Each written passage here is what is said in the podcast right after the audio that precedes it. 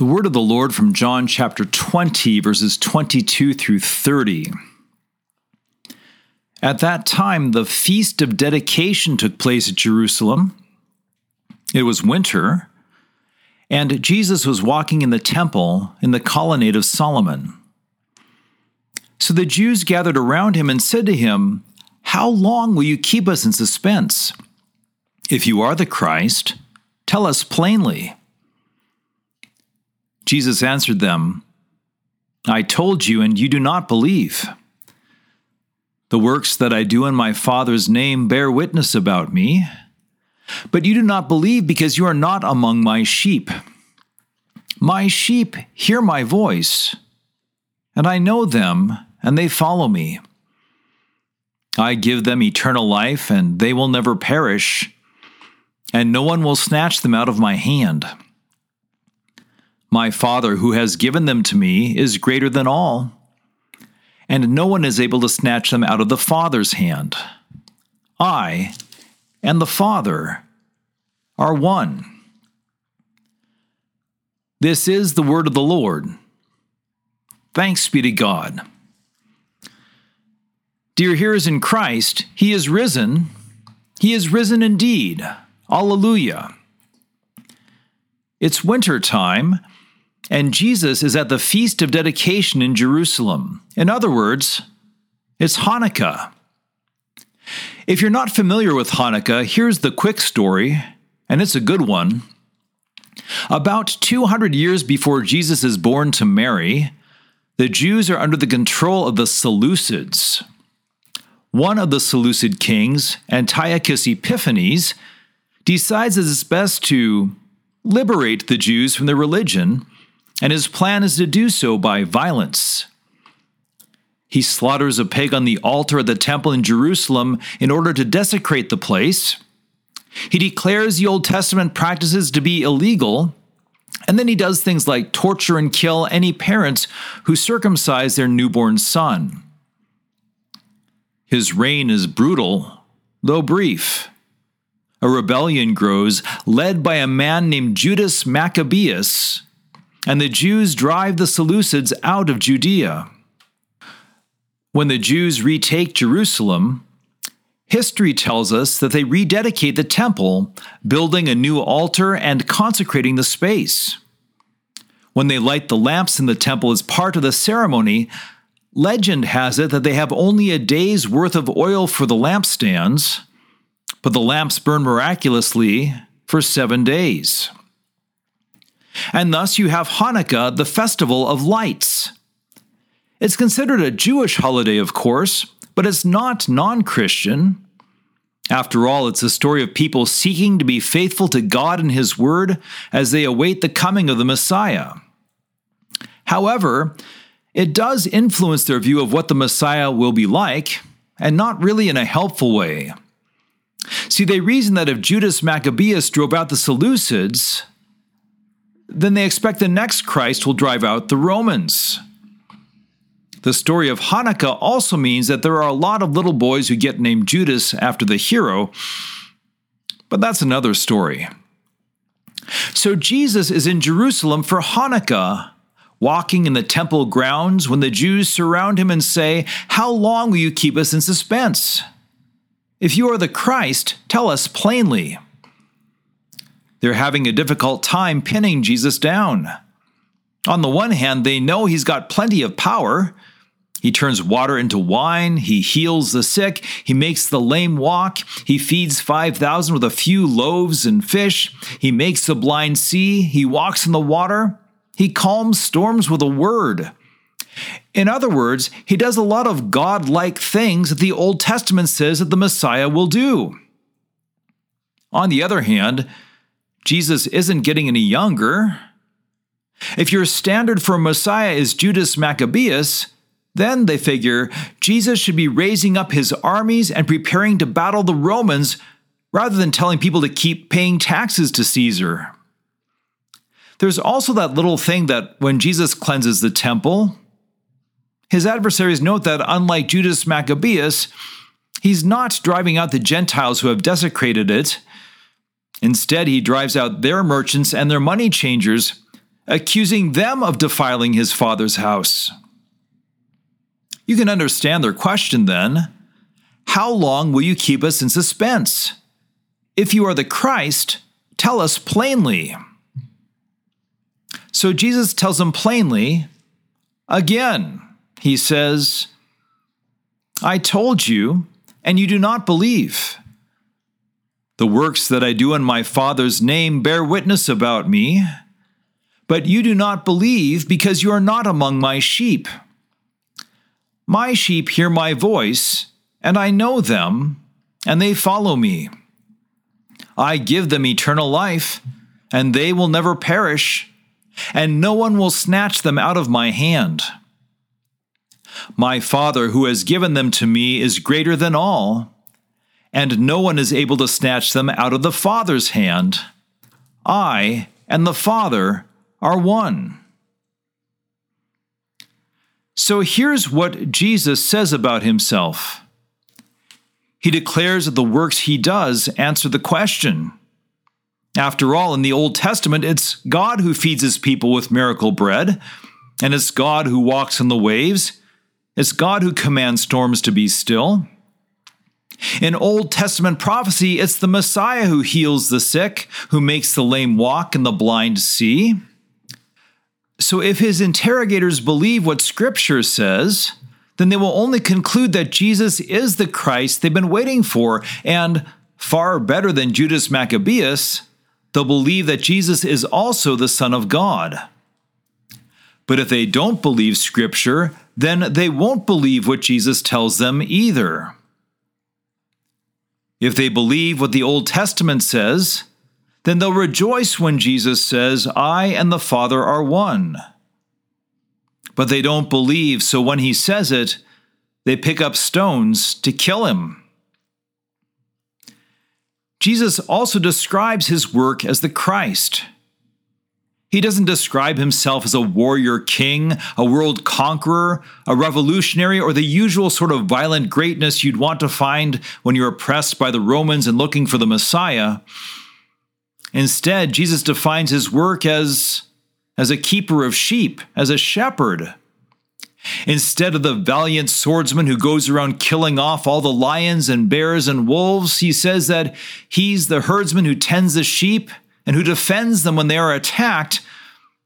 Although, even then, he's already said in this chapter that defending the sheep means that he lays down his life for them, which doesn't sound very victorious at all. In fact, if you're hoping that the Messiah is going to get rid of the Romans, then it's not encouraging when the Messiah says, Follow me, because I'm going to let the Romans crucify me. And if you're the sheep, then what are the Romans going to do to you after they've offed the shepherd? Now, you have the benefit of hindsight and the big picture, so you know what's going on. As long as this messed up world turns, there will always be violence, there will always be evil people, there will always be tyrants. Since all are sinners, all will want to enact laws to curb evil, yet make room for their own sin. Jesus hasn't become flesh to kick out the Romans so that the next empire of sinners can take over. That's little stuff. Instead, Jesus has come to defeat sin and death and devil, and thus deliver his people not from the Romans, but to everlasting life, where sin and suffering and tyranny are no more. To deliver his people, Jesus doesn't have to overcome the Roman Empire. He has to submit.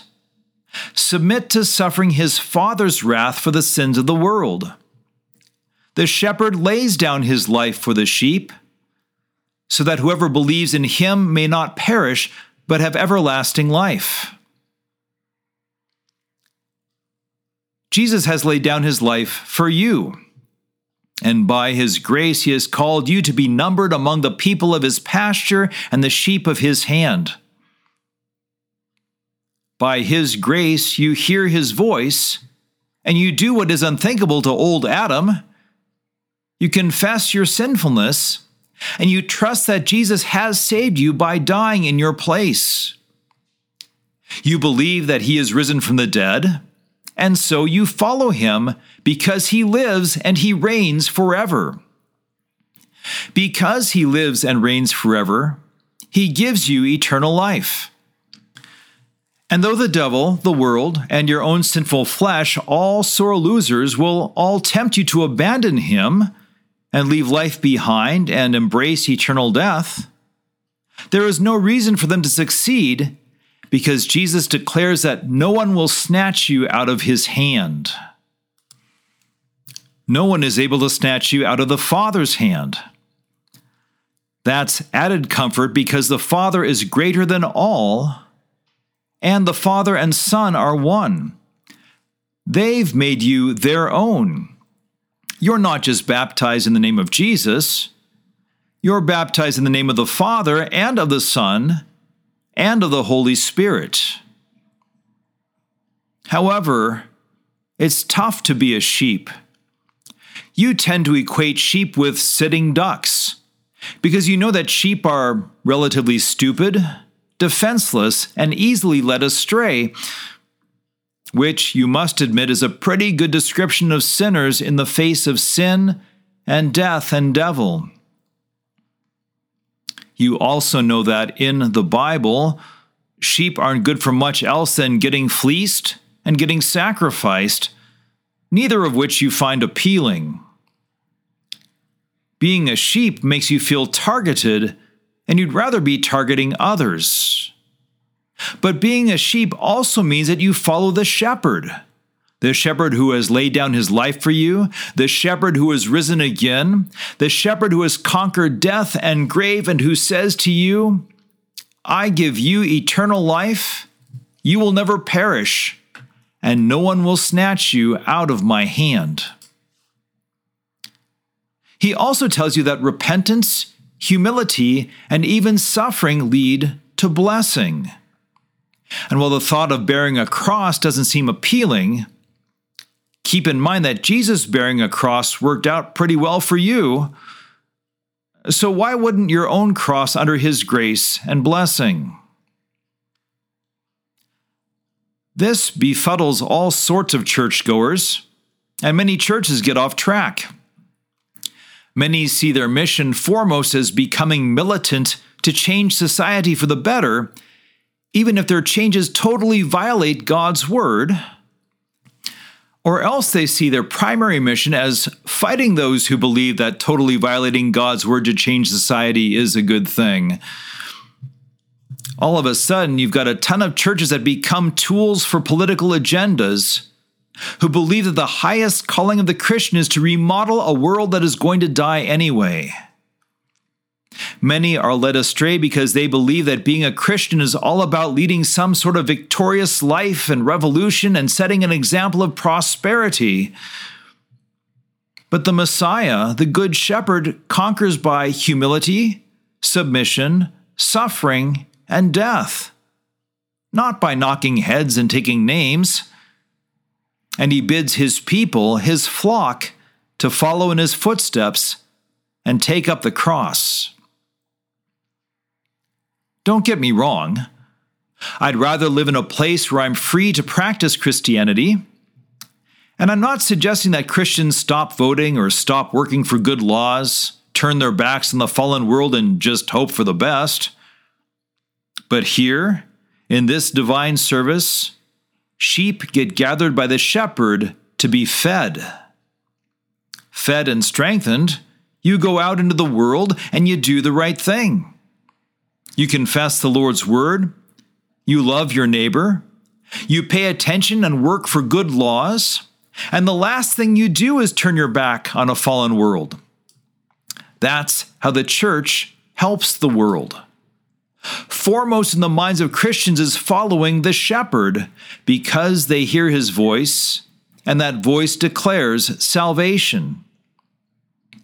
And if suffering and persecution come along, the sheep know that the Lord is still faithful, and that the world clearly identifies them as followers of their Savior. As the flock in this place, We welcome all to hear God's word. Although Christianity is considered by the world to be militant, divisive, and intolerant, we actually could not be more inclusive, for we hold all to the same standard. When it comes to who is sinful and in need of repentance, we include all. When it comes to who Jesus died for, we include all. When it comes to those we pray would turn from their sin and live, we include all. That's not what the world wants to hear, because the world wants a Messiah who satisfies their agendas and sinful desires. But if you're satisfying sinful desires, you're not following the shepherd who has conquered sin and death. And if you think that in our current time, our old fashioned message of sin and forgiveness isn't going to appeal to anyone, think again. People become followers of Jesus because they hear his voice and they follow him. The gospel is what he's given us to proclaim. The gospel is what gives salvation and life. And I dare say there are a lot of people in need of hearing about deliverance from guilt and shame and death. That includes you.